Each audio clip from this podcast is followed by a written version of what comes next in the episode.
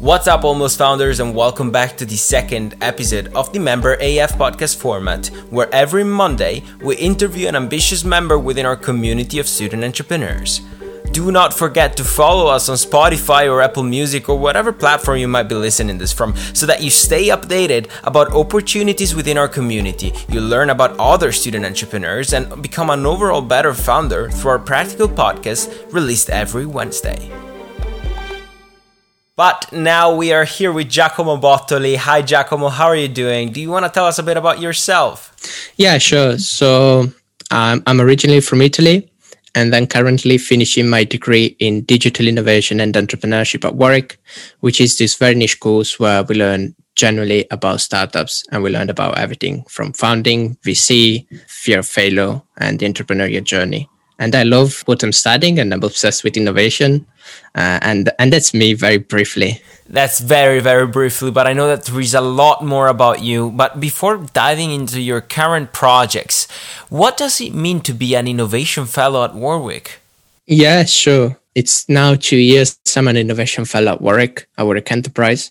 And in this role, what I do is really trying to help students to learn more about entrepreneurship. And so what, what I do, like is a bunch of things that can go from workshops on design thinking, which I think is something super valuable for funders because it allows really to create this empathy map with your customer and put your feet in the shoes of your target audience to create better products. And my experience at Warwick has been great so far.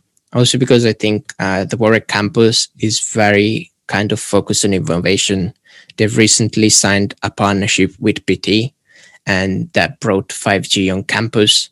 And there's plenty of opportunities for funders, student, student funders to really get uh, involved in the entrepreneurial community from uh, incubators, accelerators, but also like from uh, network with angel investors. So Warwick has a partnership with Minerva, which is one of the largest uh, angel investors community uh, across the Midlands. Uh, and the other good thing is that Warwick is very close to Birmingham and Birmingham is developing very fast in terms of innovation, and there are very cool startups launching there as well. That sounds absolutely fantastic. And we wanted to have you on the podcast because you're doing some really amazing stuff. For instance, you've managed to create a huge following on LinkedIn. Do you want to tell us what you're doing over there and what you're trying to accomplish? So, right now, what I'm trying to cover is uh, one post uh, of a different startup every week. And what I'd like to do is to give a bit of uh, uh, equity in the media, online media, in terms of startups. Because what I've noticed is that when we talk about startups, we usually tend to go to the most successful startups always. And online media always tends to kind of shadow away many startups that personally I think are super cool, but not many people know about. And that's where everything started. Like now I'm launching a newsletter called Startup Stories and I'm launching the website startupstories.com very soon. And and that's that's how it started. I just wanted people to know about this amazing innovation that's happening right now and and I want to share that knowledge with people, and that's why I started writing on LinkedIn. I got like a following of ten thousand people right now, almost. Yes, and uh, almost. Uh, I yeah, can see. Almost, let's let's almost. try to help Giacomo and let's push him to ten thousand followers because he's 200, 200 followers away. Yeah, exactly. So I, I really, really uh, suggest you follow him because he publishes the most incredible stories about these super cool startups that, as you said, might not be covered otherwise. So very, very well done on that one. But I also know that not every other project that you might have worked on has been as successful, obviously. Do you want to talk to us a bit more about the struggles and challenges that you have faced in the past? Yes. Yeah, yeah, that's that's that's another very good question, and I think like it's very important that people hear about these stories as well. Yeah, so like in my first year of university, I come to university very kind of like brave. And uh, i wanted to launch my startup. And with one of my friends what we wanted to do is launching a startup that was able to manage all your assets. So what we wanted to give students is an overall financial performance of their assets which did not include just cash. So it was not just like having an account, bank account, and knowing how much money you have on it, even if you have several bank accounts. What we wanted to do was connecting all the different bank accounts you have, but also taking uh, in consideration all the assets you have. That can be your iPhone, that can be properties if you're an adult, and things like that. Now, that was kind of very cool, but the problem is that it was very hard. So the, the there's so much going on in terms of fintech and so much in terms of regulation as well.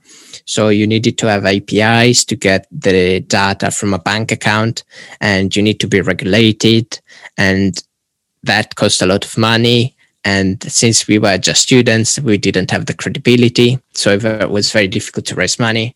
So if, if on one side, that experience was very valuable because it really pushed me to learn new things at a very quick pace.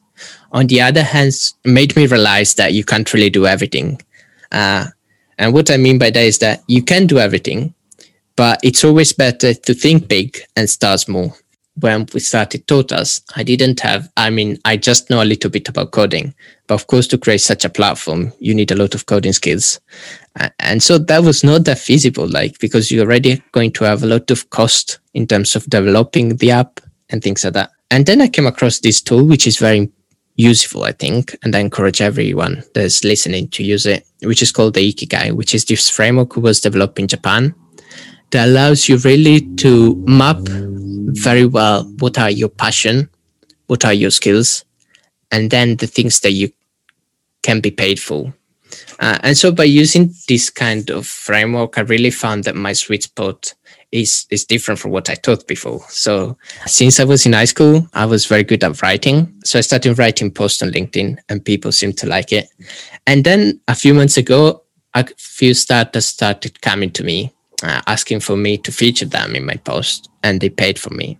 And so using the Ikigai, I really felt like how everything was coming together beautifully. And I found this kind of sweet spot from which really startup story started and was born. So rather than spending hours, months, weeks uh, about thinking and dreaming about what you can do, start focusing on what you can actually do and start doing it. Yes, I completely agree. Those are some great tips.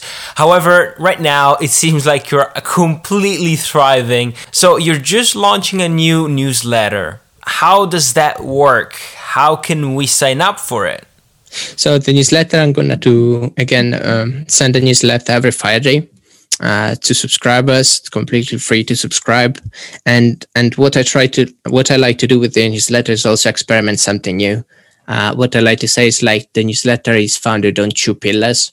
One is micro content because I think like the important things is to spark creativity and curiosity in a person and I don't want to cover everything uh, on purpose because I want people to do their own research. And the second thing is that uh, I, I want to make the reading as enjoyable as possible. And that's why like you see a lot of GIFs, uh, animations in the email so that the reading becomes very enjoyable and you learn effortlessly. Yes, I'm personally a huge fan of those two pillars. Guys, I've left a link to subscribe to his newsletter in the episode description. The website is startupstories.com, and we also recommend you to follow Giacomo directly on LinkedIn.